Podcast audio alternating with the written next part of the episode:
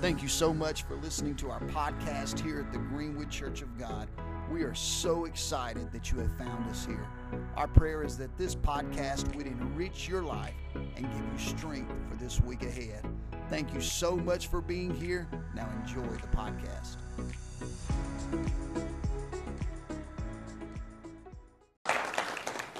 Well, let's give God a bigger hand.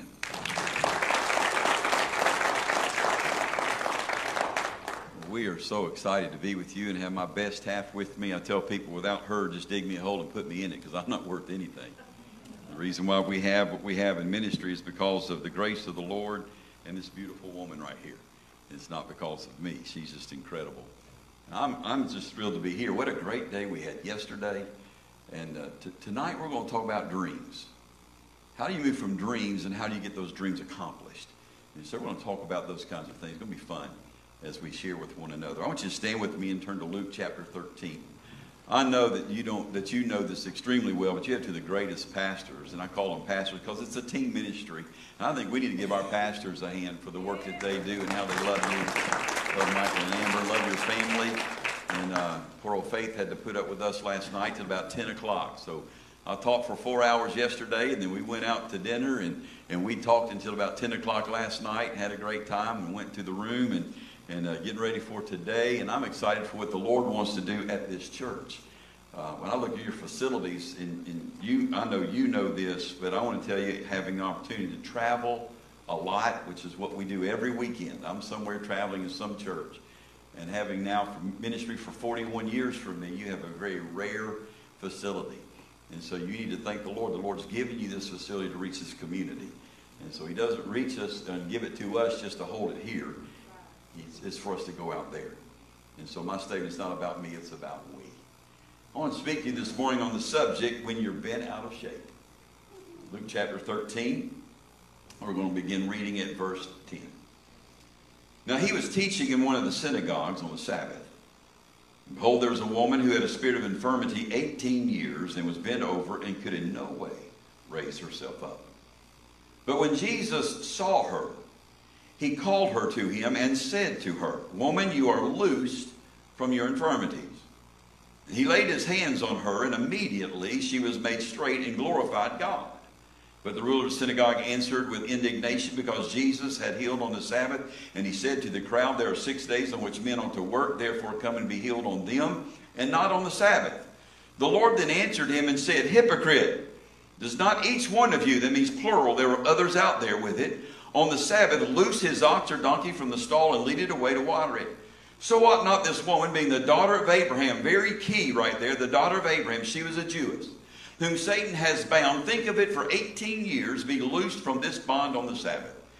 And When he said these things, all his adversaries were put to shame, and all the multitude rejoiced for all the glorious things that were done by him. Father, we thank you that you have given us the privilege to be in your house and to lift up voices of praise to you and hands of worship. We thank you, Lord, that you've given us an opportunity to, to come into your house and to give of our, of our tithes and of our offerings to you. We thank you, Lord, that you have created us to be givers. And so, Lord, as we are givers now, we pray that we give our worship to you with your word. Holy Spirit, I pray that they would hear Jesus and not me, that they would see you and not see me. Hide me behind the cross, that they may have the word that would speak into their hearts and to their lives. And their lives, when we leave this place today, we will not be the same. And we pray in Jesus' name. Amen. You may be seated. I know we don't start till 5 o'clock tonight, so I got a few hours to preach, and uh, we're good. Have you ever been bent out of shape? Do you know what I mean by that? Some of you got bent out of shape coming to church today. I told you to get up earlier. Well, if you'd have helped me with the kids, we'd have got there on time. Well, I don't want to go to McDonald's for lunch. I want to go to Burger King. Well, do you think money grows on trees? All the way here, just God get bent out of shape. You get out of your car fussing at one another, and all of a sudden somebody gives a, "Hey Jim, how you doing? Oh, I'm great. Blessed to be too blessed to be stressed, too anointed, to be disappointed. Hallelujah! Fake it till you make it.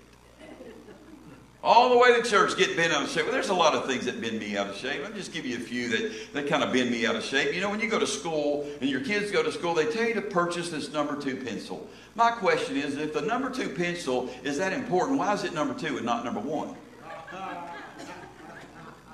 I, I, I just moved from Louisiana. I pastored in Louisiana for eight years and then was overseer for Louisiana for four years. So 12 years I lived in Louisiana. Mosquitoes are as big as helicopters down there. My question is, why didn't Noah swat those two mosquitoes? Why is it that Superman has bullets that bounce off of him, but he dodges when they throw the gun? Makes no sense. The one that really bothers me is in a world, in a life, and in a country of free speech, why do we still get phone bills? Some of y'all get that next Friday. I know it hadn't quite hit you yet. Well, those are funny things that bend us out of shape, but what about the real things that bend us out of shape? A loss of a job, a loss of a spouse, a loss of a dream, you had a dream inside of you to go somewhere, do something, to be something, and somehow those dreams just stopped. And now you find that you're hurt and you're angry.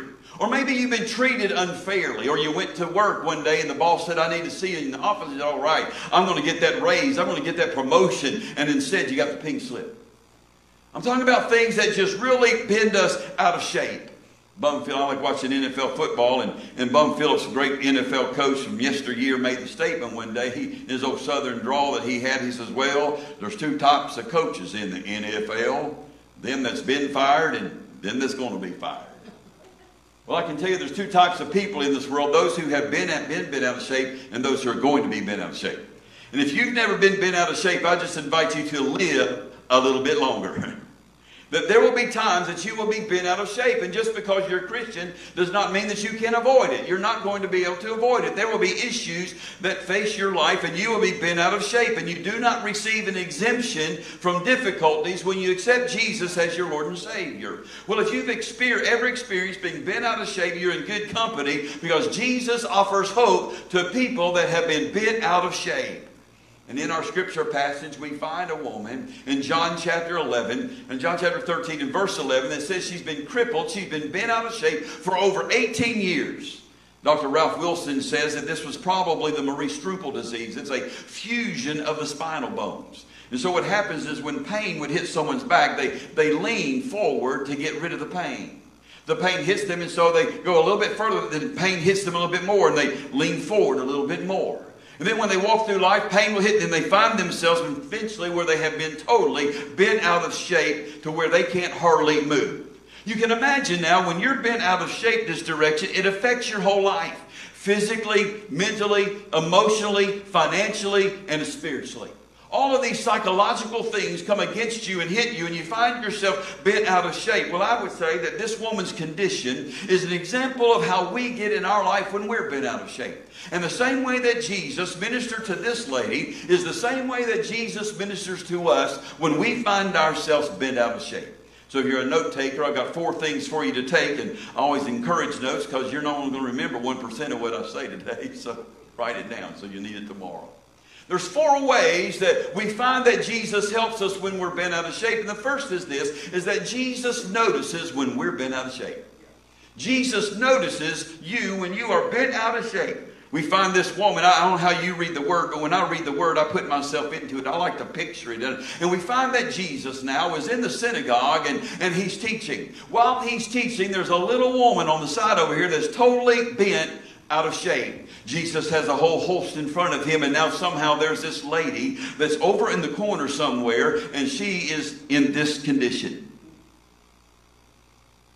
You can imagine what this is like. All she had ever seen for 18 years is seen her feet and has eaten everybody's dust that's coming around her. This is all she knows. She can't look up. She can't look around. She's just bent out of shape. In fact, all she saw was her feet and the feet of the people that's in front of her. In fact, she probably knew people by their feet. Hey, Mary, how you doing? Well, how did you know it was me? Well, you still got that left bunion on your left toe. You hadn't fixed it yet, you?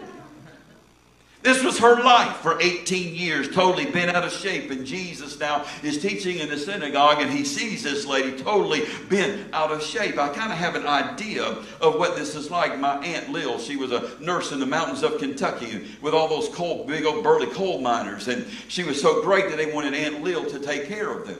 And so while she was ministering, they didn't teach you how to take, pick people up back then. And so she kept breaking her back. So in, when she finally retired from nursing, she was already bent this way. But by the time she passed away, this was my Aunt Lil. They had to put her in a wheelchair, and when she was in the wheelchair, she was still this way. When you went to speak to Aunt Lil, you had to get down here on her level so that you could see her eye to eye. Eating is extremely difficult because it's hard to digest. Speaking to people, if you've ever lived in this condition, it's hard to speak because your diaphragm can't work exactly like it needs to work. And so this was my aunt, lived in a wheelchair her last few years, and she you, to get with her, you had to get on her level. This is exactly what this lady is talking about.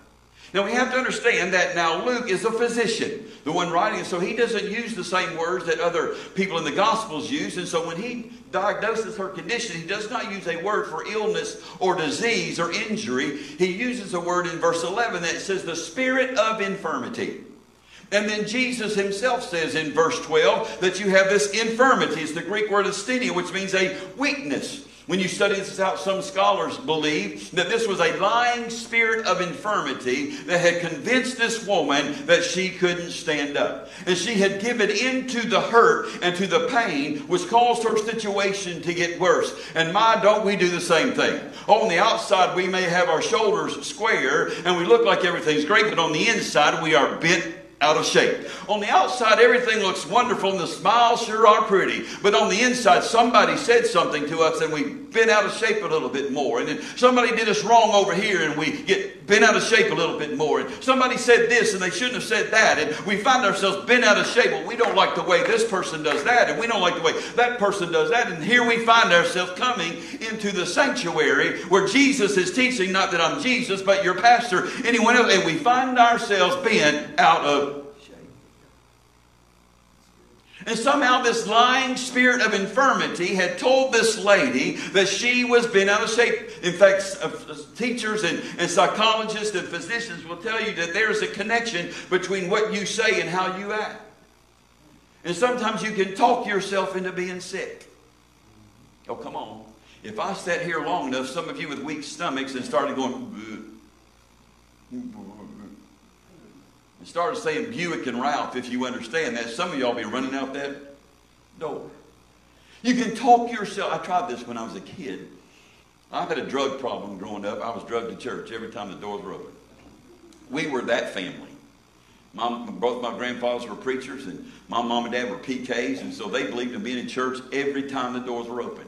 Every revival, every work day, we were the first there. We got there before the pastor got there, and we were the ones locking up whenever the pastor was already gone. We were that family. Oh, yes, that family. Well, I wanted to watch a football game one Sunday night, and I told my dad, I said, Dad, I'm just not feeling good. I'm really sick. So I tried the penny under the tongue trick. You know, they said you could put a penny underneath your tongue. The old mercury thermometers, when you put next to it, it showed like you had a fever. I'll neither confirm nor deny whether that worked. And so I told my dad I was sick, and my dad's answer was this Son, we're Pentecostal. Get your clothes on. We're going to pray for you when we get at church. It didn't work with me. But you can talk yourself into, into being in this situation. So a spirit of infirmity had grabbed a hold of this lady and told her that you can't do things. Here we are, being out of shape. Why don't you stand up? I can't. Why don't you look me in your eye, in my eyes? I can't. Well, why don't you just try to bend your back a little? I can't. Have to sleep in a fetal position. Why don't you straighten out? I can't. And so the spirit of I can't had grabbed a hold of this woman. And there are a lot of people in our churches that have the spirit of I can't. We'll give up that addiction. I can't. We'll forgive that person. I can't. We'll get rid of the bitterness inside of you. I can't. Because we're so bent out of shape, we've allowed our lives to be confirmed and be infirmed by the spirit of infirmity. I'm preaching a whole lot better than you saying amen. We'll be through by five if you stay that quiet with me. It's kind of like the circus elephant. We look at this big old huge circus, elephant with big old huge ears and big old long trunk, and we look at this little bitty wooden stake with a piece of yarn tied around it. And somehow that elephant doesn't go anywhere. Well, it doesn't start when the elephant's big. It starts when the elephant's small. They get a big old huge, I to train, uh, I had a hunting dog. I used to train that hunting dog. And so I know a bit about training. And they put this big old long stake way down to the ground. They put a, a cast iron and a steel trap around its leg. And when that baby elephant starts to move, it feels the pain and the anguish. And when it feels it, it gets bent out of shape, if you will. It says, that I can't do this. And so it stops. Well, it gets to be bigger. Next thing you know, it's a little bitty wooden stake with a piece of yarn. You see, it's not not the stake in the ground keeping that elephant there, it's the attitude of the mind that's keeping it there. And when you're bent out of shape, it's the attitude of your heart and the attitude of your mind that keeps telling you you can't. I'm saying it's time for the Spirit of the living God to move into our lives and get rid of the I can'ts in life and say, I can do all things through Christ that gives me the strength. Hallelujah. That's why he tells in Ephesians, he says, Ephesians 4.27, give no place to the devil. If you give the devil an inch, he's going to take a mile. He'll take your smile and he'll steal your joy. He'll do everything he can to get rid of that inside of you. I have good news for you. That's why the Apostle Paul can say, I can do all things. So now, while this spirit of infirmity has hit this lady, we find that Jesus was not indifferent to her hurt and her pain. She did not go unnoticed by Jesus. That's interesting to me it says that Jesus noticed her. You read this word. Nowhere in this word does it say that she approached Jesus. Here he is talking to this woman that he should not be talking to, yet he noticed her. Her condition made her an outcast to society. In that society during that time, if you were if you were injured or if you were someone that could not give to society, you were an outcast to society. And yet he still noticed her. She's so bent out of shape and she didn't belong in the place where she was, but yet Jesus still noticed her. I just want you to know somebody needs to hear this. It doesn't matter what you're going through or what the situation you are in life. Jesus still notices right where you are and he still cares for you about your situation. If the world says you don't belong, Jesus says says, You do belong because I created you and I shaped you and I formed you. Jesus notices when you are bent out of shape. And you may not understand it. You may not know why. You may not grasp a hold of why you're there. Just hang on a little bit longer because Jesus is noticing right where you are and he will touch your life. Come on, Bishop. This is good stuff.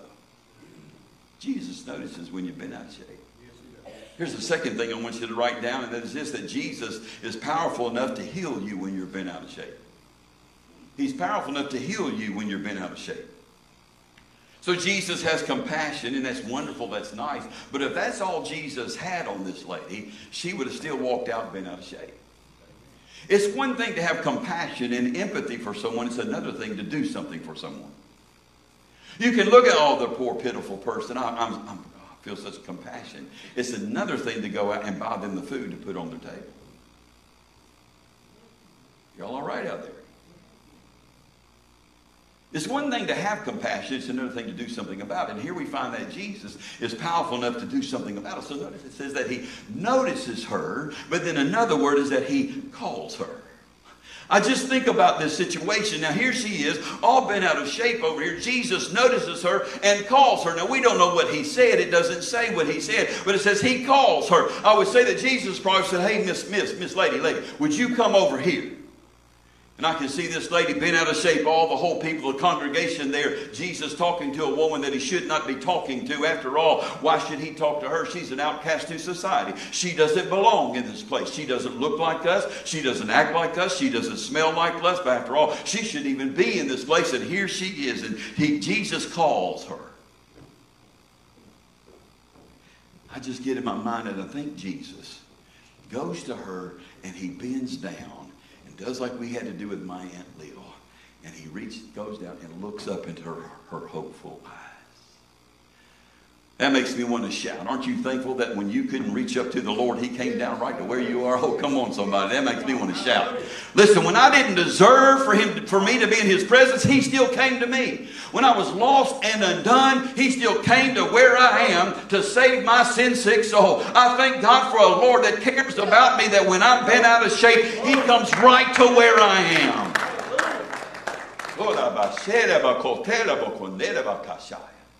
He notices her and he calls her and he goes to her. But then an interesting thing is that all of a sudden now he speaks to her.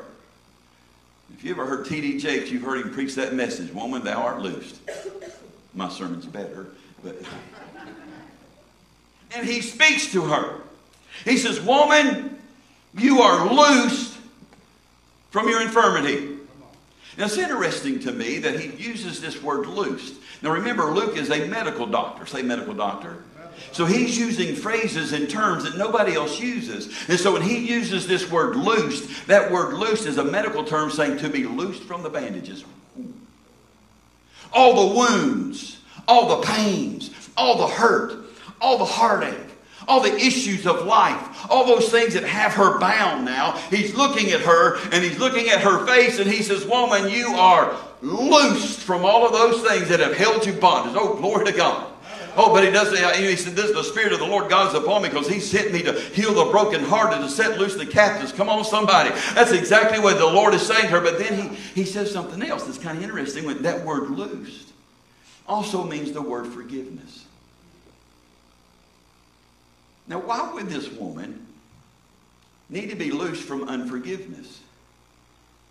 Let me ask you a, a very pointed question. Where would you be and in your life when people were kicking you out? Perhaps she was there with her pain and her anguish, saying, How dare they get rid of me? I'm bent out of shape. My family's left me. Everybody else has left me. I'm having to eat everybody else's dirt. I'm having to beg for crumbs. I'm having to beg for everything that I get because that's what you had to do back then. No one was just taking care of you if you could not help society. And here she is all bent out of shape. And now when Jesus says, Woman, you are loose, can you get the word picture starting right now? That now all of a sudden all these bondages, and these bandages, and these wounds are being healed up because now it's being taken off. And now you're saying, Woman, all this inside of you that does not belong, you're being loosed from all of that because joy unspeakable and full of glory is about to hit you. Oh, but it doesn't stop there. Another word for loose means luo, which means to destroy, to annihilate, to tear asunder, and to render ineffective. What that tells me is, woman, everything that has held you bound, everything that's destroyed you, I'm loosing you from all of that, and it's never to be held against you again. It's annihilated, it's destroyed, it's wiped out. Salvation and freedom is yours. Come on, somebody praise him in this place. The Lord is saying, I'm setting you loose. I'm setting you free from all the things that have held you down. Well, glory to God. Jesus notices her. He calls her, he speaks to her, but he doesn't stop there. The word says in verse 13 that he touched her. Now remember, I drew your attention that it says that she was a Jewess. She was a Jew. She understood about this thing called touch, especially being in the temple. She knew that all the Old Testament practices meant that the priest would touch the animal. So if you had sin in your life, you'd bring your two turtle doves, you'd bring your lamb, you'd bring it to the priest, laying your hands on that lamb, those doves. You were representing yourself, this is my sin, placing it on these, and the priest would absolve that sin and set you free on the Day of Atonement. They would bring in the goat. When they brought in the goat, then the great priest, the high priest, would come and lay his hands on the goat, and it says that he would let loose the goat into the wilderness. And so now her hearing this and seeing it, I'm loosing you, but now he touches her. You see, she understood the power of the touch of the master's hand. She understood that whenever that touch came, something great and incredible starts to happen. But here's the way I like to think that it happened is he's looking up at her hopeful eyes and he spoke to her. Still, she was still bent out of shape when he said, you are loosed. But it says, when he touched her, it says immediately she stood up. Let me tell you, I believe that when Jesus touched her, when he stood up, she stood up too. Hallelujah. That's the way it is in a sin sick soul. One day we're bent out of shape and we're lost in our sin, but the next moment we're justified by the power and the anointing of Almighty God. He has set us free. He has made us free. He who the Son sets free is free indeed. He touches our hearts and He touches our life, and immediately we are made straight. Where are you in your immediately? Where are you in your life? Where are you in the situation where you need the Lord to come and just to touch her? One minute we're in our fig and leaves of, of sin, and the next minute we're standing justified by the Lord. That's just a big theological word, means that it looks like we've never sinned before. One moment you're standing before the Lord in your sin sickness, but the moment you're standing before the Lord justified, just as if you had never sinned. Why? Because the Lord God Almighty notices you, He calls you, and when the touch of the Master's hand hits you, you are set free. Somebody praise Him in this place. Hallelujah.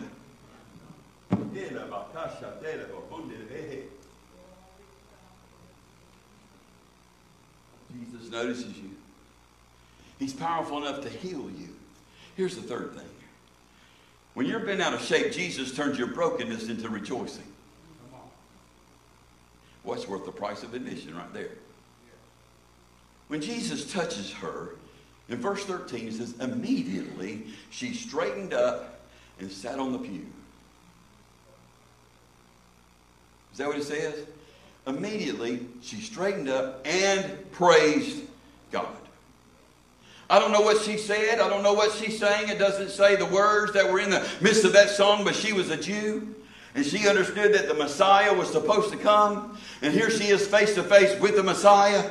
It wouldn't surprise me if she sang the song that we used to sing when I was a kid Love lifted me, love lifted me when nothing else could help. Love lifted me. After all, there's great theology in that song. The greatest epitome of love, Jesus Christ Himself gave up His throne in glory and came down to an earth that was in destruction. And He came down and saved us. He lifted us up with His love. When we didn't deserve Him, He still came anyway. When we didn't deserve Him, He still took the beating on His back anyway. When we didn't deserve Him, He still was down in the grave. When we didn't deserve Him, He still resurrected on the third day. I'm telling you, there's a Lord that loves you with an everlasting love. And when He touches you, there's something that will change inside of your life because He touches you with His love. All of us can say, Love lifted me. Listen, when nothing else, when the doctors can't say they can't do anything, love lifted me. When the family gets away and tows you away, love lifted me. When your friends say you don't belong in this group anymore, love still lifted me. Listen, when the world cast me out, it's still the love of Jesus that's inside of me that loves me with an everlasting love. What is the love inside of you that Lord's touch you when you're bent out of shape? Because there's a lot of things that bend us out of shape. Worry and anxiety, frustration will bend you out of shape. Loss of your job, abused, being rejected. Those times when you're trapped and you feel like you just can't get out of it, and people look at you and say, Would you just straighten up? And you say, I But then something happens when the Lord touches you. He, he notices you. He calls you. He, he speaks to you. He touches you. And, and, the, and, and then he, when he says these words, come unto me, all you labor and heavy laden, and I will give you rest. Place my yoke upon you. My yoke is easy. My burden is light. And all of a sudden, things start happening. But then when he touches you, your life changes. Here's a life lesson you need to grab hold of. When Jesus touches you, you will straighten up and praise God. Your marriage is in difficulties, let Jesus touch you, straighten up, praise God. You addicted to something, why don't you just let Jesus touch you and straighten up and praise God? Listen to me, you don't realize where I've come from unless your pastor asks you to pray for me. But the last few months have not been really kind to me. The last few months have not been very easy. On December 6th, they went in and I thought I had, they told me I had cancer and the cancer was supposed to be gone. And then all of a sudden I get a phone call two weeks after moving to Mississippi and said, your cancer numbers are way out the roof and we're going to have to do something. So on December 6th, they went and took a little over a third of my stomach and I'm still going through the changes of all that. Still got five holes cut in my body. But yet this last Monday, they told me, listen, it's going to take a long time. But last Monday, I get a phone call from the oncologist that says, listen, Derwood, so let me tell you what's happened. Your numbers went from 2,200 down to 44. You are normal. You are cancer free. Listen, when the Lord touches touches you, I'm telling you, there's a praise that will raise up inside of you. He set me free. He's redeemed me. Somebody needs to say, Thank you, Lord. I'm not where I was. Thank you, Lord. I've not been out of shape. Thank you, Lord. I am now set free. Somebody praise Him in this place. He turns your brokenness into rejoicing. When you're broken, the Lord has a way of coming inside of you and touching you. When difficulties come and bend you out of shape, you need to get ready. One of my favorite scriptures, write it down in Psalm 40, verse 1 through 3. It says, I waited patiently for the Lord. He inclined to me. He heard my cry. He lifted me up out of the slimy pit, out of the muck and the mire, and he put my feet on a solid rock and a firm place to stand. But I love it. And he put a new song in my mouth and a hymn of praise to our God. Amen. Let me tell you why it's so special to me. Because when you're bent out of shape, your song gets gone. When I was in college, playing basketball at University of Kentucky, not for the team. I could touch the rim. I'm only five six, but at that time I could touch the rim. They wouldn't use me for the basketball. It's too small. But I was playing in a place called the Seaton Center, which is where the, the guys practiced, and then we had intramurals going on. I was playing basketball with a real jumpy guy. And so I had faked him out, dribbled too much people around him. When I did, the guy stuck his knee out and just laid my nose over. I went to the infirmary. And I said, Is my nose broken? The guy said, Well, was your nose deviated to your right eye when you came here? And I said, No. He said, Yep, it's broken. well, in the process of that, it, create, it created issues, sinus issues. And so a few years ago, it was stripping my throat, where I just didn't have much of a voice. And so I had to go in, they had to straighten all that out, do all the kind of work, which is a not of God surgery. It is not fun. Went into there, and so now they're having to give me vocal lessons. Now, my sister can sing like Sandi Patty. Seriously, she is a phenomenal singer. Me, you don't want to hear me sing. I get in the shower, my wife goes, Do you have to do that? I'm not a singer. So I went to this little bitty room, it's about the size of this carpet right here, and this little old girl about this tall says, okay, uh, Pastor Perkins, you're going to, or she said, Dr. Perkins, you're going to have to help me, and, and you're going to have to do these exercises. And I used to hear my sister do these warm-ups. Mama, mama, mama, mama, mama, mama, mama, and I'm going, and I get tickled. She goes, whoa, whoa, and I'm going, whoa. Man, how you do that in a room with a little girl this tall telling you to make these kind of... I said, I can't do that. And she looked at me she said, Do you want to preach again? Whoa, la la la la. And the thought hit me about this passage. When you're bent out of shape, your song's gone. When you're bent out of shape, you don't want to do exercises. When you're bent out of shape, you don't want to play the game. When you're out of shape, you just want to get in your little hole and stay bent out of shape. But this thought started hitting me. Listen, the Lord heard my cry. He inclined to me. And all of a sudden, He told me to start doing, uh, put a new song in my mouth. What I have a word for someone here today is listen, no matter what you're going through, start doing the warm up exercise because God's going to give you a song in the night. He's going to give you a song in your pain. He's going to give you a song in the issues of life. And when the song comes, you got to sing it. Because when you sing it, others will hear it and they're going to know about the Lord and they're going to say, I want what you've got. You're bent out of shape. I want to see you healed and I want to be healed. Amen. But what really gets good now is in verse 17, he says, All the multitude, when she was healed and started praising God, all the multitude, all the multitude, how much? All the multitude heard the glorious things and rejoiced for all the glorious things that were done. That word glorious means marvelous or gorgeous. You see, those of those that had seen her bent out of shape and didn't really know her that well said, well, that's a glorious thing. Oh, that's marvelous. She was healed. Those that really knew the intricacies of her life said, oh, this is really glorious of what's happened with her because now she can help society. Boy, don't we get selfish. Well, it's about time they start carrying their load. About time they started doing their thing.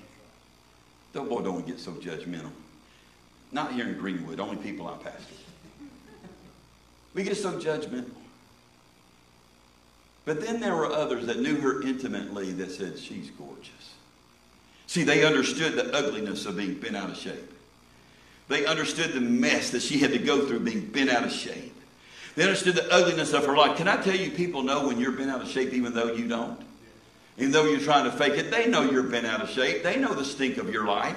They know how ugly it is, but all of a sudden, when you start straightening up and Jesus has touched you and joy unspeakable is in you, and you start speaking life to people rather than death to people, you have a smile on your face rather than a frown on your face. You have the joy of the Lord inside of you in spite of all the issues of life. Then people notice you and see you and say, Oh, the glorious thing. Oh, listen, you are gorgeous. You went from the ugliness of life, and now I see the joy of the Lord inside of you. All the people noticed and saw that, and they rejoiced in it except for the religious people. How dare you do that on the Sabbath? Isn't it funny how religious people can look down on somebody getting set free? Reminds me of the revival service. This guy went down, got saved every revival. Everybody kept saying, well, we'll see what he does this time. And finally, one lady went up, laid her hands on his shoulder, and said, watch out, Lord, he leaks. But it may be that very time that they get down in shade and they start walking straight. The religious people say, listen, Jesus says you bunch of hypocrites. You break the Sabbath yourself. You just invented your own laws. You see, they were more concerned about her break, breaking the Sabbath and more concerned about their animals that they would set free than a woman being set free by the Lord. You see, I think we need to start rejoicing for what the Lord's going to do. I thank the Lord for what He's done in my life, but I'm going to praise Him for what I know He's going to do in my life. Sometimes we just have to rejoice by faith. Two grandmothers were talking. We have four grandchildren. Two live in California. They're, my daughter and, and son-in-law planning a church in, in California, of all places. And I said, why are you taking my babies to California? It's a tough place, 96% unchurched started a month before COVID, they had 200 at Christmas. Praise God. God's doing miracles through them. I got two babies that's in, grandbabies that's in Athens, Georgia. My daughter's in ministry, other daughter's in ministry there. The two grandmothers were talking, so I know about being a grandparent. Two grandmothers were talking, bragging on the grandbabies, and finally one grandmother said, well, well, how old are your grandbabies? She says, well, the doctor is two and the lawyer's four. Greenwood Church of God, it's, start time, it's time to start praising God for what he's going to do here. Amen. Oh, that was weak. You see, here's the way I'm different. I, you know, people said, you, Derwood, you've lost your mind. I have. I gave it to Jesus a long time ago. But I would walk in my church when I pastored, and I would see thousands in there. First church was 13. I said, this place is growing. I started walking in there. You see, it's one thing for me, but then the people started believing it. When I go into a church, I start believing, God, this is what you're going to do. Man, I start praying over pews that were empty, and I start saying, Lord, they're coming in from the north, the east, the south, and the west. I'm calling them in. I don't see them right now, but I know they're coming. I'm praying them in. And I just start praying. Next thing you know, a couple Sundays later, there'd be people sitting right on that pew that I didn't even know. It's not because of Derwood Perkins, it's because you start speaking it. Listen, I'm going to say those things that are not as though they were. I'm going to start saying Greenwood Church of God. It starts time. There's people out there. There's people in the shadow of the cross of this church that's dying and going to hell right outside around here. And they're broken and they're beaten and they're wounded and they're hurting and they're aching. And Greenwood Church of God has the facility to say, listen, it's not just that we have a place for you, but we have a people that will love you, care for you, wrap our arms around you, and let you know that though you're bent out of shape, we're going to rejoice with you. We're going to shout with you. We're going to speak with you. We're going to sing with you. We're going to rejoice with all that God does with you. Start saying, I'm starting to see it. I'm seeing the place filled. Listen, my hope is, Pastor, if you let me come back some other time, if I haven't ruined it today, you let me come back the next time I come back, man, there's people in this pew and that pew, and there's people in those pews and those pews. Why? Not just because, I'm just saying, you got it in you, Greenwood Church of God. You got it inside of you. Let the Lord God Almighty use you and start seeing it happen and start making it happen and say, Lord God, get us from ourselves being bent out of shape and let's go to the world of those that are hurting and let's get them bent out of shape. And we're going to rejoice for all the great things that are done. I have a whole lot. I'll have to preach part two some other time. All through the Bible, we find people that rejoiced in the midst of joy killers. And there's a lot of joy killers out there. Here, this lady is rejoicing. And it says, All the multitude rejoice for all the glorious things, except for you are not doing that in mine Did you see that? They raised their hands over there. Can you see that they danced a little jig? So, if they do it in the juke joint, why can't we give God all the glory ourselves? Hallelujah. Come on. They can ring a cowbell over a football going out. Why can't we make some noise for the Lord? And by the way, I've been there with the cowbell. Don't have the cowbell yet, but I've been there with the cowbell. Michael had on his earplugs, and we should have had ours on. You see, David understood about joy killers. It was his own family that came against him. Second Samuel, the Ark of the Covenant is being brought in, and all of a sudden David's bringing that Ark in, and joy killer hit named Michal, his wife. We don't understand. It says that David danced before the Lord with all of his might. Now, we don't know what that really means, other than I call it he got happy feet. Now, I don't know how it is with you because I, I, keep my back to you. I'm worship, I came here to worship the Lord, and I don't know whether you had your hands raised or not. But when they started singing that song and they started saying, His name is healing, His name is power, you want to know why I was rejoicing? Because His name is healing, because He's healed my body.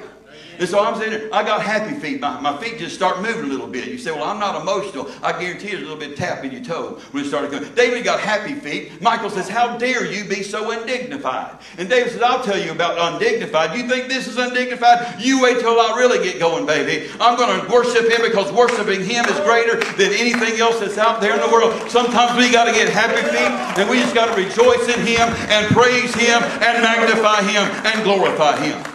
Listen, if the three Hebrew boys can praise him in the fiery furnace, and Daniel can praise him in the lion's den, and Elijah can praise him when there's no water and when there's no fire, when Stephen can praise him when he's getting stoned, and the lame man praise him when he's healed, and Paul and Silas can praise him in jail, I can praise him in the freedom and in the power of the Holy Ghost because he's the one that sets us free. He noticed me, and he called me, and he spoke to me, and he touched me, and it brings joy unspeakable inside of me. Here's the last point. That is, that Jesus expects us to have the same compassion for those who have been out of shape as he does. Jesus calls those guys hypocrites and says, How dare you come against this woman that's been set free? You see, when we say we're going to pray for somebody, please pray for them. I'm crazy. I learned it from my granddaddy. My granddad preached all over the world. When someone says to me, I still do it today. If someone says to me, Pastor, would you please pray for me?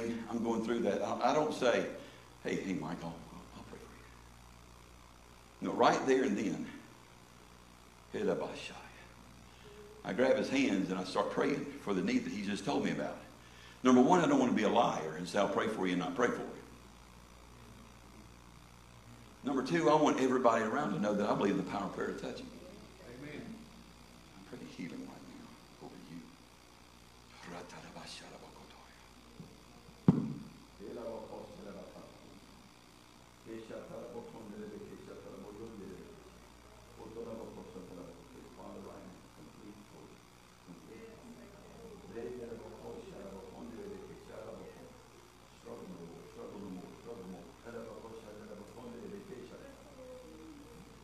Hallelujah. You got to pray for them because they're bent out of shape and they need someone to touch them. Listen, Jesus Christ is not physically here, but he's here through you. That we are to be the hands, the feet, and the mouth of Jesus. That we are to speak his words. We are to act on his words. We are the ones to do the words. Because the Holy Spirit lives within inside of us. Come on, somebody, help me out. And so that means we are to be, why uh, would the, the Bible say, and be ye doers of the word and not hearers only? If we're not supposed to be doing the word. So let me end with this, and we're going to pray. I'm going to pray for some folks. It was in our first church. We were running 13.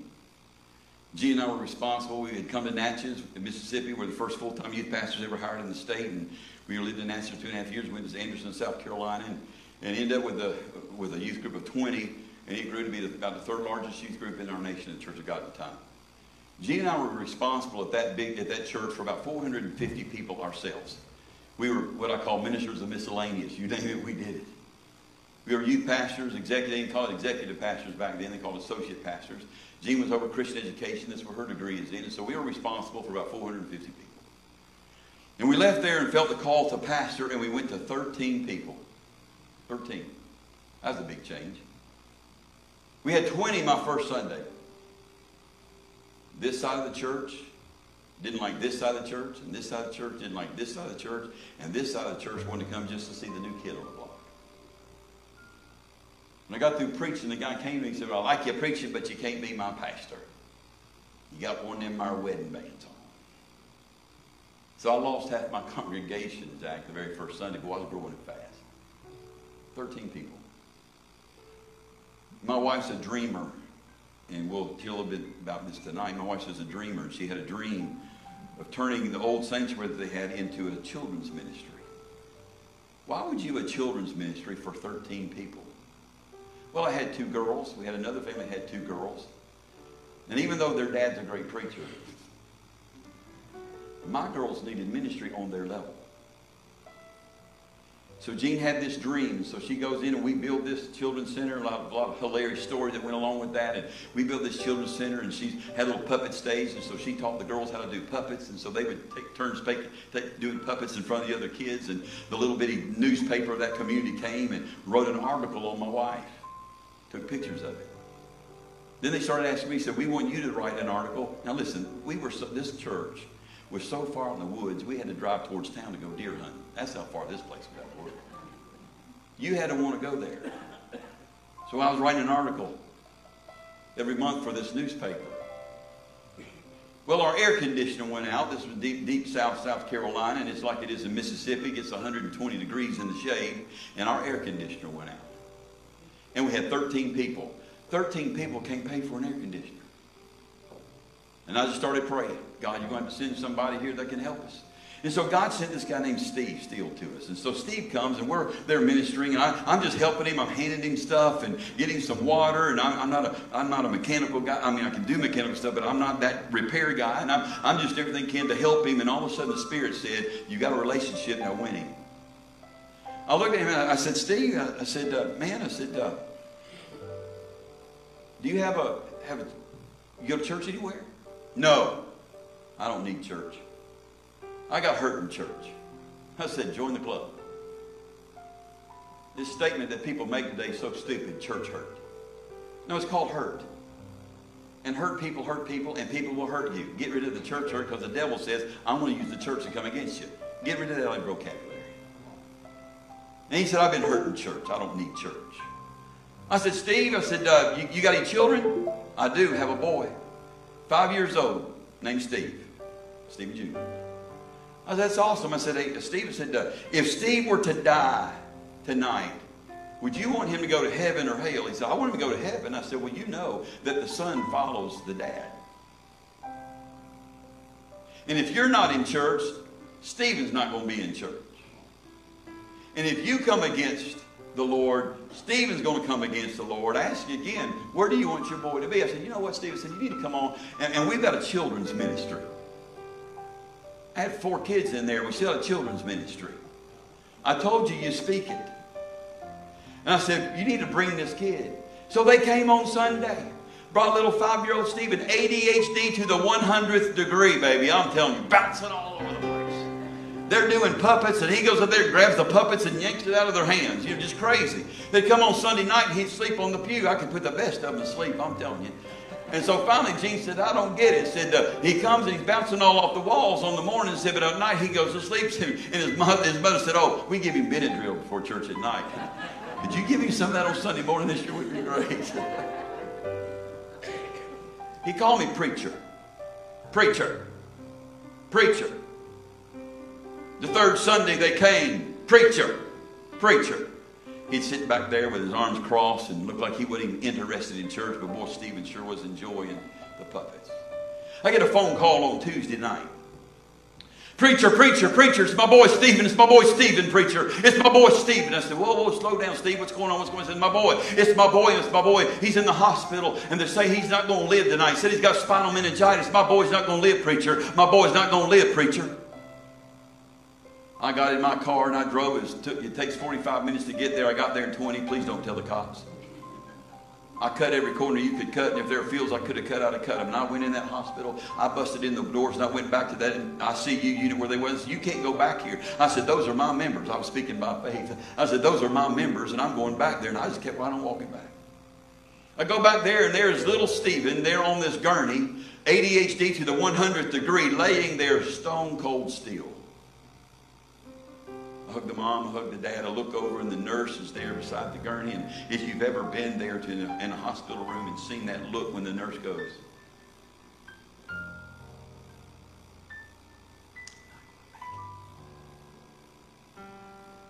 I hug next to mom and dad, and I'm standing next to them, and I stayed there for a little while, and finally I walked over to that gurney where the little boy was, and I laid my hands on his head, and I didn't yell and scream. God's not deaf, even though you probably think I think he is because the way I've been preaching. I get excited. I laid my hands on his on his forehead and I said, Lord, I don't understand this. The boy's only five years old. But Lord, I know what your word says. Your word says that by your stripes we were healed. Peter puts it different. Says, by your stripes we have been healed. Already healed. I apply the blood of healing to this boy right now, from the top of his head to the soles of his feet. You're the healer. You're the redeemer. And I know, Lord, that you can touch Stephen right now tonight heal his body. That's all I said. Went back and I stayed with him till about 4 o'clock that morning, sitting with the family, and still Stephen just laying there still, nothing. Doctors coming in, checking, nurses coming in, checking. The nurse would do the vitals and all that stuff again, and she would look at me and she'd give me that look. Not going to make it. I hugged the family and I left. I went home at 4 o'clock that morning. It took me 45 minutes. I didn't behave on the way back. I got home and I get a phone call at 10 o'clock that morning. Pastor, pastor, notice the difference, Reverend, from preacher to pastor. Pastor, Pastor, it's my boy Stephen, my boy Stephen. He starts talking fast. Said, Whoa, Steve, whoa, slow down. I don't understand it. Whoa, I'm not hearing you. Said, What's happening? Said, It's my boy. It's my boy. Said, The doctors don't know what to do with my boy. Said, He's up out of the bed. He's running all over the hospital, running up and down the walls, and they don't know what's happening. He said, You know what I told him, Pastor? I told him my pastor walked into this place and laid hands on my little baby boy, and God Almighty healed my son. I tell you, that's what happened. And the little boy walked out of that hospital. I'm telling you, that's what God can do. But he went from preacher to pastor, and let me tell you what that man did. He said, Look, I'm taking care of your air conditioning. You don't worry about that. But I'll tell you what else he did. He had compassion on other people that were bent out of shape, and he was telling everybody in that little bitty town, saying, Listen, you got to come. This little boy bears preaching the gospel. This little boy prayed for my boy. They got a children's ministry over there. You got to see that children's ministry. You got to bring your kids. And that church went from 13 to over 100 in nine months' time. I tell you, when you start telling, when somebody else has been bent out of shape, and they start telling somebody, somebody else how they can get out of being bent out of shape, and you start having compassion and witnessing to people, the power of God begins to flow. Would you stand? There are people that are all around you that need the Lord. This is Pastor Michael Mooneyham. I want to say thank you so much for listening to our podcast today. We are so thankful that you chose to join us in this way, but we would also love for you to come and join us in person at 1102 Sergeant John Pittman Parkway in Greenwood, Mississippi. Our service time is at 10:40 a.m.